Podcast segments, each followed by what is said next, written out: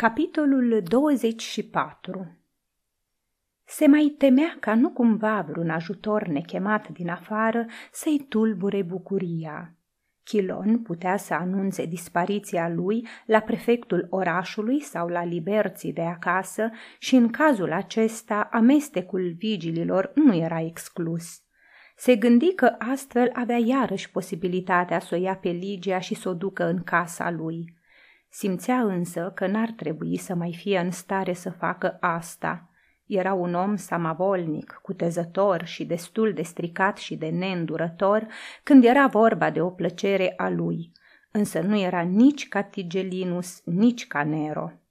Viața ostășească sădise în el un anume simț al dreptății, al cinstei și măcar atâta conștiință încât să-și poată da seama că o asemenea faptă ar fi teribil de josnică. Poate că într-un moment de furie ar fi recurs la un astfel de mijloc, dar acum era înduioșat și bolnav, așa că nu mai voia decât un singur lucru – nimeni și nimic să nu mai stea între el și Ligia. În mintea lui Vinicius, de când îl ascultase pe apostol în Ostrianum, granița dintre posibil și imposibil începuse să se estompeze, așa că o protecție supranaturală nu îi se mai părea imposibilă. Totuși, reflectând cât de cât, le aminti el însuși de grec și ceru din nou să-i fie adus Chilon. Crispus fu de acord, hotărâră să-l trimită pe Ursus.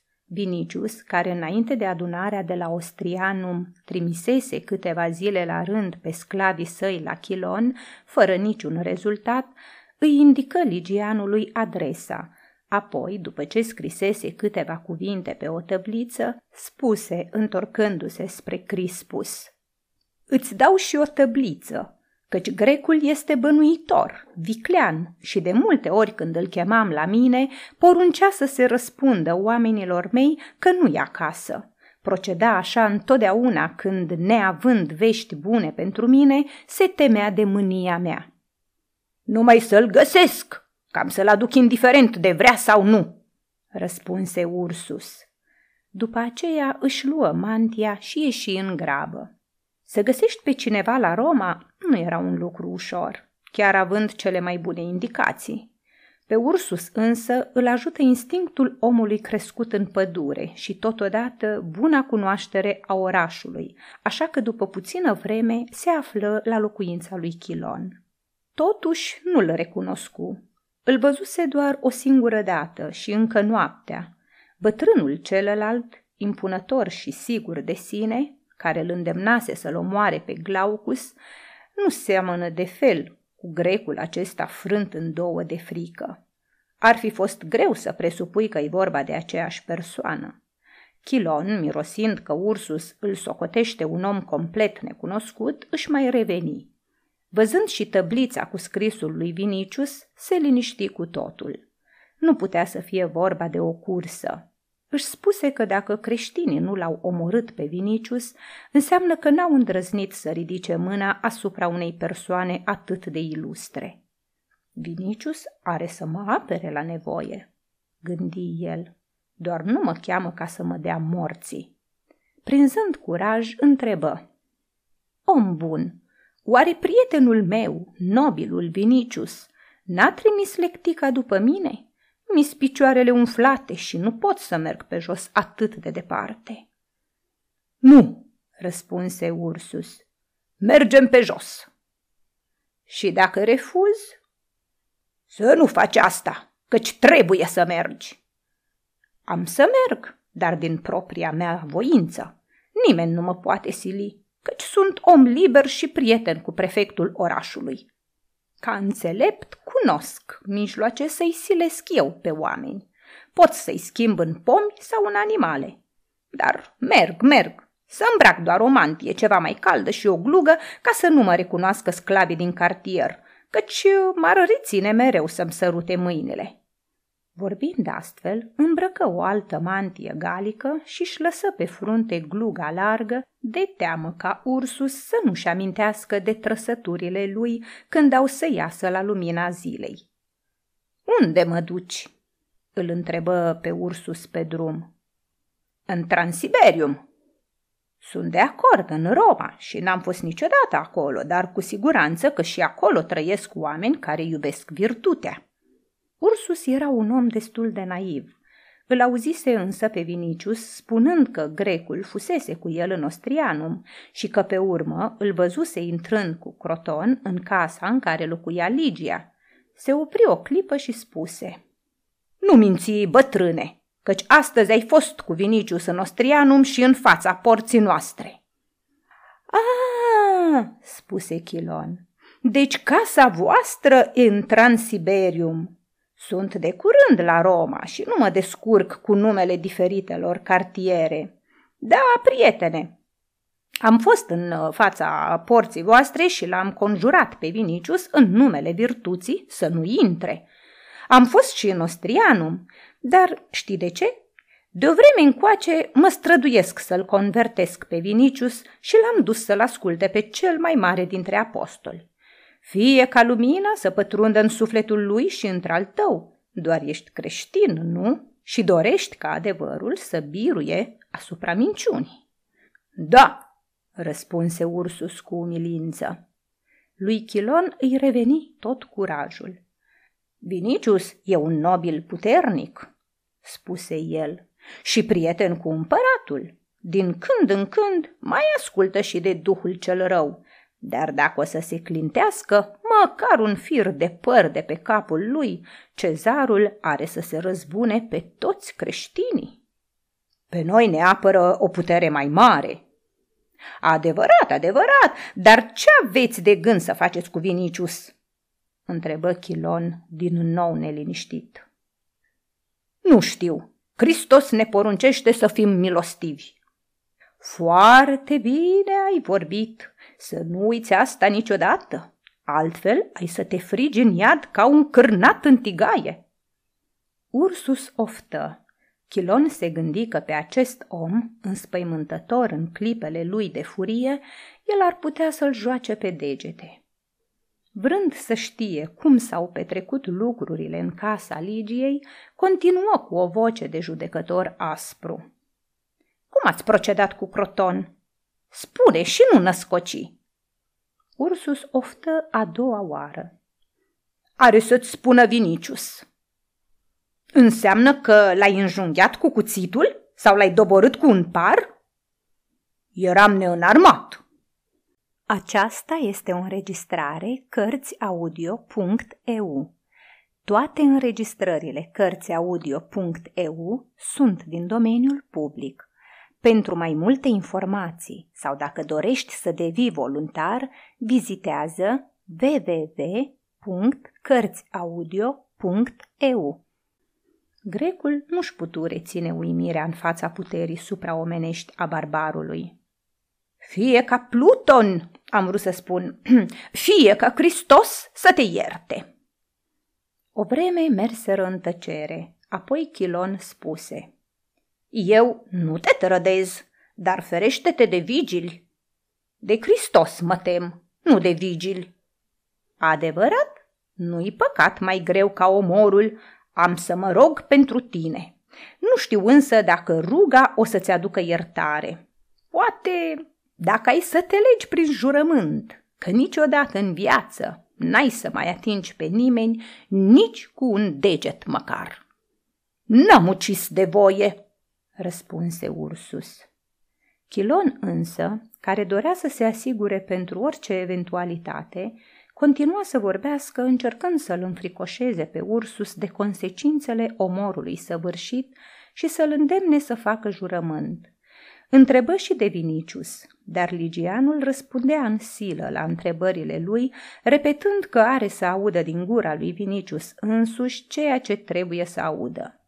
Discutând în felul acesta, parcurseră drumul care despărțea locuința grecului de Transiberium și ajunseră în fața casei. Inima lui Chilon început din nou să bată neliniștită.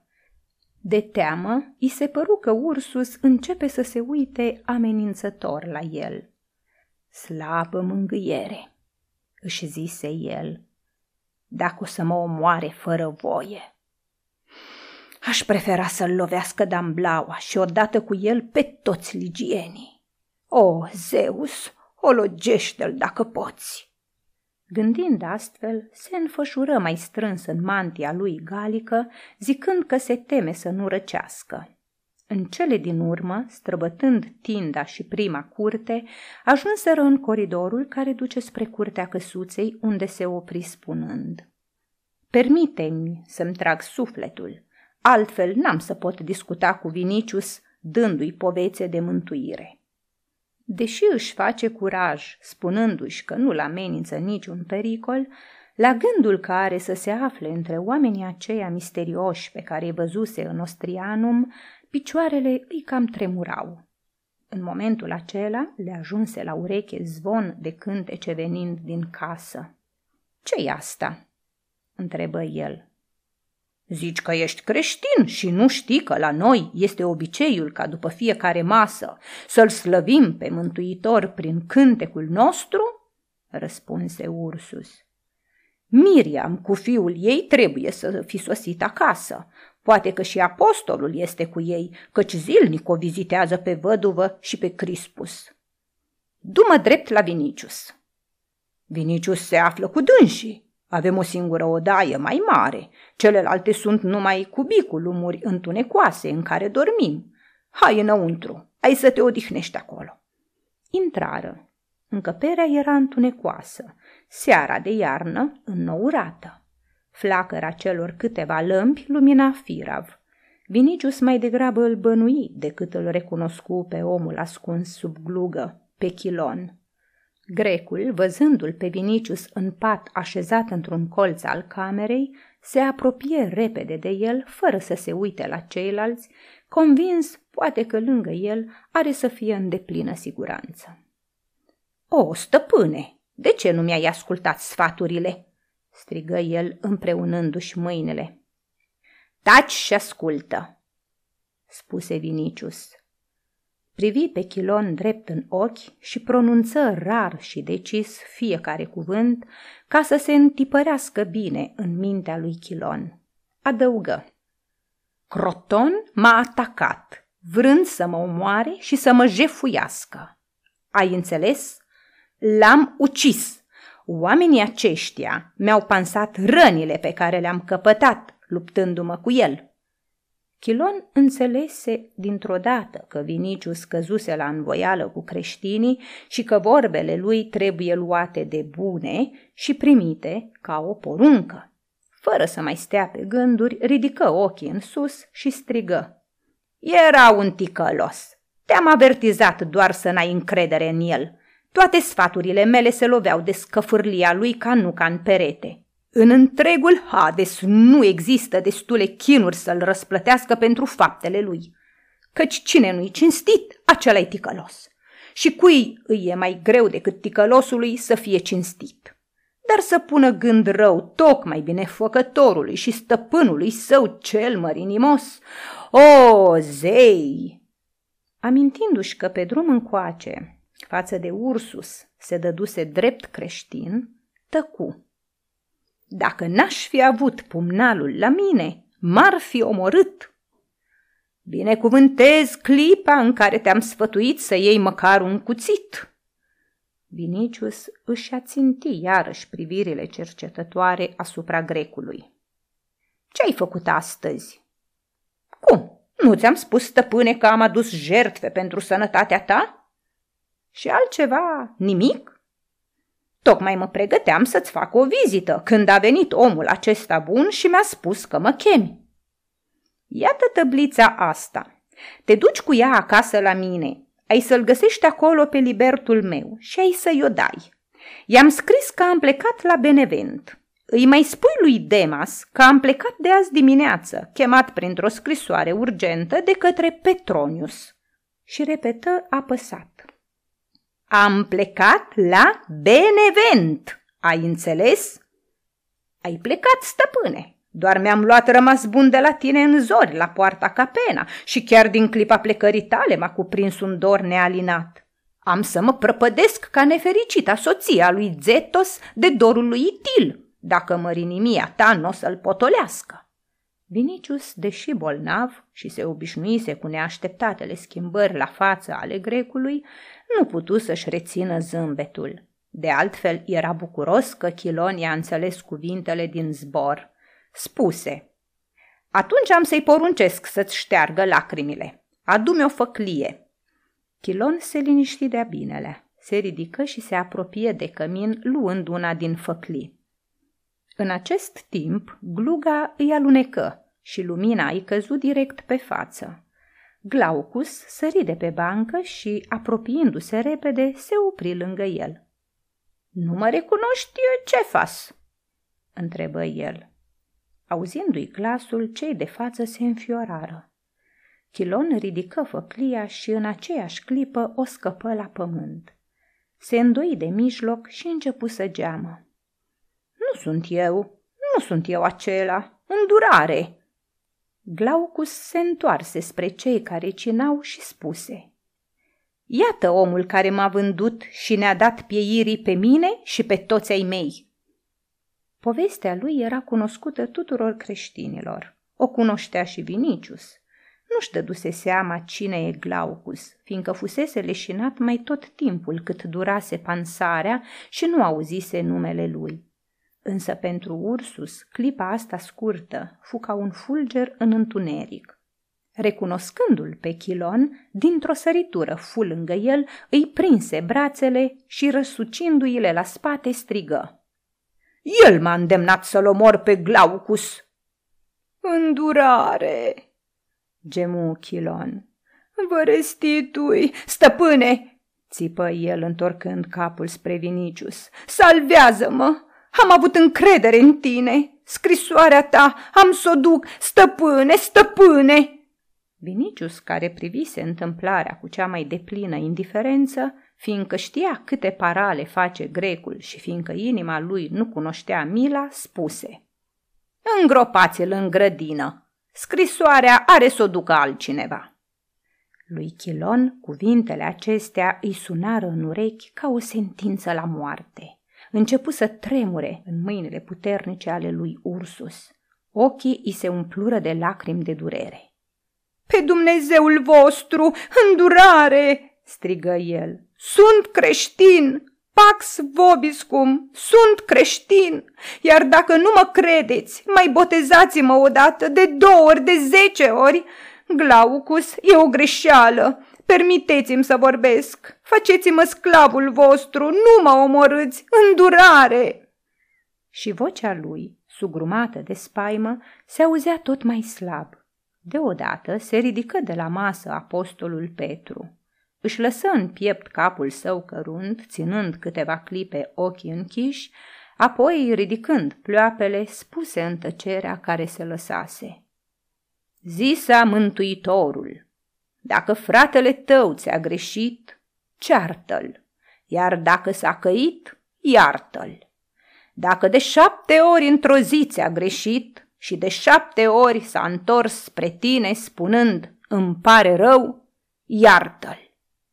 O liniște și mai profundă urmă cuvintele lui. Glaucus rămase o vreme cu fața îngropată în palme. Pe urmă, ridicând fruntea, spuse Cefas, Dumnezeu să te ierte pentru răul pe care mi l-ai făcut, așa cum și eu te iert în numele lui Hristos.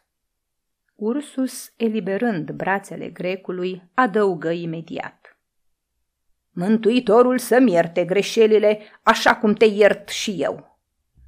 Chilon căzu la pământ și, sprijinindu-se în mâini, întorcea capul în toate părțile ca o fiară prinsă în capcană, pândind să vadă de unde o să-i vină moartea.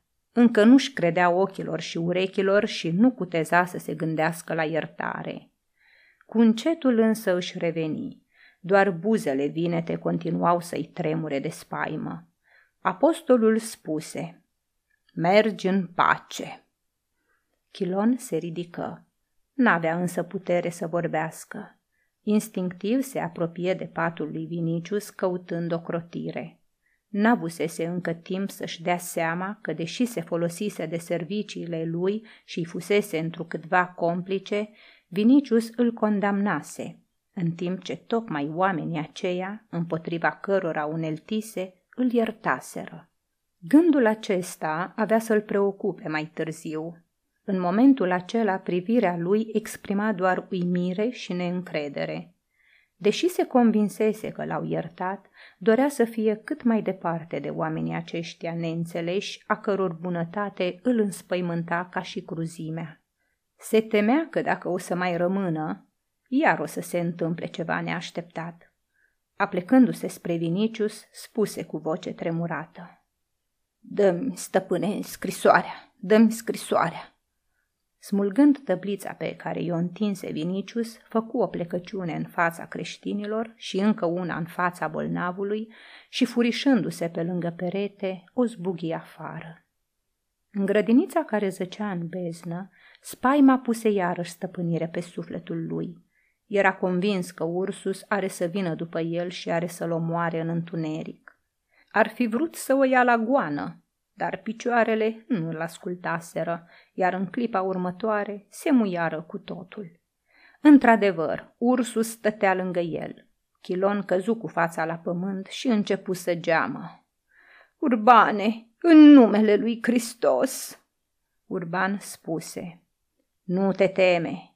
Apostolul mi-a poruncit să te scot până la poartă ca să nu orbecăi prin întuneric, iar dacă ești prea ostenit, am să te duc până la poartă. Chilon ridică fața. Ce spui? Ce? Nu mă omori? Nu, nu te omor. Dacă te-am strâns prea tare și te-a durut, iartă-mă. Ajută-mă să mă ridic, spuse grecul. Nu mă omori? Hai, scoate-mă până în stradă, mai departe mă duc singur. Ursus îl ridică de la pământ ca pe un fulg și l așează în picioare. Apoi îl conduse prin coridorul întunecos în cealaltă curte, din care, prin tindă, se ajungea în stradă. În coridor, pe chilon, îl mai trecu un val de sudoare. Gândi, s-a sfârșit cu mine. Abia când ajunseră în stradă, își reveni de-a binelea și spuse. Mai departe merg singur. Pacea să fie cu tine. Și cu tine, și cu tine. Lasă-mă să mă odihnesc. După plecarea lui Ursus, răsuflă odată din adâncul pieptului. Își pipăi mijlocul și șoldurile, voind parcă să se convingă că trăiește. Apoi, cu pas iute, o porni la drum. După vreo zece pași însă, se opri întrebându-se. Totuși, de ce nu mor fi omorât? Cu toate că discutase cu Euricius despre învățătura creștină și de asemenea cu Urban pe malul râului, cu toate că ascultase predica din Ostrianum, nu găsi răspuns la întrebare.